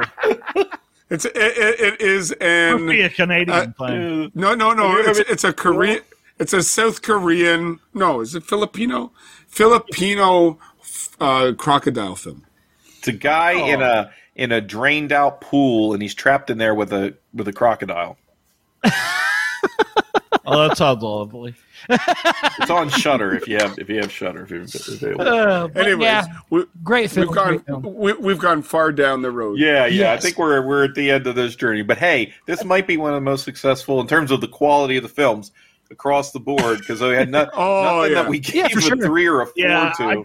I got to give you guys props, man. You guys picked some good movies, man. So yeah, this was a lot of fun, and I love like these are I, anyone who's listening. I would recommend, um, particularly if you're a horror fan, you know, see all of these if you haven't. Um, maybe not all in the same night, but uh, Oh, watch them all together. right, right. Um, but yeah, dark dark was the night. I think for me was definitely the winner, and um, it, but uh, a very different You movie. suck. What's that? I said you suck, Nathan. Come on. I, We all know that, uh, you know, Ryan's my awesome. movie was better. I'm pretty certain we all unanimous, unanimously gave an eight to this movie, which, by my count, is the highest. it uh, was a great film. yes, yeah. It was a great film. But again, See, the reason why he's so upset right now is because we have a little bet going on. So whoever had the best movie out of both of us, yeah, the, the loser's got to do the. uh Winner says, the loser does. So so the next week Ryan and Gerald have to watch Doctor Mordrid. Oh, I like Dr. Mordrid. Did you guys see that one with Jeffrey Combs? Come on. it was fun. You again, you Oh, have to what was it? adjust your expectations. Jeffrey Combs did a movie with, uh, oh, the chick from Buffy the Vampire Slayer. Um, The original? Yeah, yeah, yeah. Uh, No, no, no. The, the series. Oh, uh, Sarah Michelle Gellar? No, no, no. What was the other girl? All right, we're done. Oh, yeah. And whatever. it's finished. No, no, no. I'm now I'm con- intrigued. Which one? House of the Witch, I think. talking about Angel? Or uh, No, you talking no, about no, um, Charisma Chris- Carpenter? yeah, Charisma Carpenter. Charisma Carpenter. He did a movie with her. I think it was called House of the Witch. Was that House of Bones? Oh yes. House of Bones? That's it. That actually is That's not. You know, that was one of the movies I was considering picking when we were because of the. Uh, it. Really? Well, it, it, it had a really cool looking cover, and I saw, and I like Charisma Carpenter. And then, I, but when I looked at, it, I was like, oh wait, I've seen this movie. But to be honest, it, it's not a bad movie. It Yeah, of yeah, feels a little bit like a not. TV horror Really movie, not. but it's not bad. yeah. Well, you know, you throw Jeffrey Combs in there, and I mean, he's going to make it brilliant. He doesn't make everything Yep. brilliant. ask ask, uh, ask anyone who watched uh, Hammerhead for that last shark episode of LOTC. Doesn't make everything oh, brilliant. Nathan, But- you had to go there. Oh well, yeah. I mean, he's got some stuff in his, but you know what? He's also he's got some interesting movies in his um, filmography. There's one I'd love to. Yeah, man, we're gonna have to do this again. So we'll bring you guys back Oh, yeah, on. This VOD roulette thing was super fun. Uh, it's a blast having you guys on every time you come. Uh, thanks so much for. Uh, we love being here, man. And, and and while you're while we're still got you on the air, tell the folks out there how they can get a hold of you. Oh, it's easy. Uh, just uh, check out Horror Chronicles podcast. You can find us on every podcast uh, provider out there. Uh, we've got a Facebook page, Horror Chronicles podcast. Uh, You YouTube. can find us on YouTube. Just type in Horror Chronicles. We'll pop right up. We've got Instagram. We've got uh, Twitter. Uh, Twitter, we're at thehorrorchron.com. Yeah, which we are never Oh, on. no, it's not. .com. It's at funny. horror cron. Sorry. But no, uh, best way to get a hold of us, guys, uh, is our Facebook page. We're highly active on it. Send us a message, um, and um, we can get you on the show. We like to have conversations with everybody um, about any paranormal, cryptid, witchcraft, all that kind of stuff. Aliens. We'll talk about all that stuff. Taco Bell, get hold of anything, us really. is call Ryan's cell phone. it's five five five. Well, well, the thing is, Ryan and Gerald you can find on YouTube. Ryan you can find on RedTube. Yes. Yeah. Just look up the names. Peter Throbbins. Peter North. Um, Oh man! So have you guys seen this? Uh, I was I saw Hulu is advertising. I don't know if it's a movie or it's a show called Sasquatch. Oh yeah, yeah, yeah, yeah. Have you seen it? it I haven't I seen thought it. of you guys the minute I saw it. I was like, this looks. Yeah, we'll have to check that out. I haven't seen it yet, but yes, There it's on my list. something, Something else Sasquatch that I saw the other day that was popping up. Ass Squatch. Yeah, no, that's right up Back there. to back back to RedTube. That's right up there with the Triple Exorcist. Well, uh, well, I do like you know. Have you guys seen on YouTube? Have you seen Sax Squatch? With the, the Sasquatch wearing the bandana, he's out in the middle of the woods with a saxophone playing like uh, Oh, Africa yeah. by Is that the Toto. from the Lost Boys. Yeah. no, no, no, but I was thinking, I was literally because apparently we all have the same thoughts here. I was thinking I would definitely go see a Tim Cappello sax squatch like double, you know, feature for sure. I would look up sax squatch. It's uh, it's worth That's the time. awesome. But, uh, Sasquatch. We appreciate you We'll guys do it, having us on for sure. This was a blast, man. Yeah, we love it, dude. We always love And it. we, we, we'll, we'll tap you guys on the shoulder in about a month and We'll do pick this your again. best. Yeah, we'll we'll have to go real wild yeah, next time. do So it. and um, so yeah, let's guys. uh, let's give ourselves four more like extremely obscure movies. And, Yes. Yep. And you can't have seen it or even remember it. So if you were high or drunk, that oh counts. God, Now he's up in the ante. It's like, okay, well, we had too many good movies this time. The new rule is it can't star anyone that you might know. Really gonna suck. The budget must be under I'm gonna- fifty thousand dollars. The next time uh, we do this, I tell you what I'm Oh. going to do. I'm going to let my seven year old pick the movie. For me. Hey, Yeah. So I do want to give a shout out. Uh, we just did an episode with a guy. His name was Brandon Keenan. Mm-hmm. Uh, he just put out a movie. Uh, it, it actually finished filming in 2017, but it came out in 2020. It's called Body Farm. Uh, if you guys get a chance, check that movie out. We we actually gave them we actually gave him your guys' info. We told him yeah, that. we um, uh, we told him about you guys. He may get a hold of you. 'cause he's a sci-fi cool. guy. Awesome. He's a sci-fi guy That's too. awesome. So Yeah, he's big into sci-fi and horror and stuff. He's oh, a cool. he's an independent director. He's only done like uh, uh, you know two or three films. Is that film available Uh, now? Yes, Uh, it is going to come out Thursday. Oh, very cool. We'll put a link uh, for it in the show notes to this episode because I can tell you his movie is going to beat our episode out to the, Yeah. but, Uh, maybe not. But our episode, maybe not yours. yeah, um, yeah. We need we need to put you guys in touch with this guy. He was super cool. yeah, very cool we guy. just did an interview with him on uh, Wednesday, Thursday, Thursday. Thursday. Thursday. cool. Is that one out Uh, yet? Super cool guy. He's he's from Pittsburgh, and and that was a really cool thing in our episode because what else happened in Pittsburgh? Uh, Night of the Living Living Dead. Night of the Living Dead. Uh, yeah. Um, he he. Uh, that's the one that one's dropping this Thursday, right? Yeah, it'll come out this Thursday. We are going to wait until the following Thursday to release this episode. So you guys will get yours out before we get ours out. But It's all good. Probably about be the same time. I have, a backlog. oh, right on, right on. So, um, but yeah, uh, this was great fun. Thanks. Uh, this is the Absolutely. check out the Love it. Horror Chronicles, and this is the Phantom Galaxy, and we are signing out. Have a good night. Keep it creepy.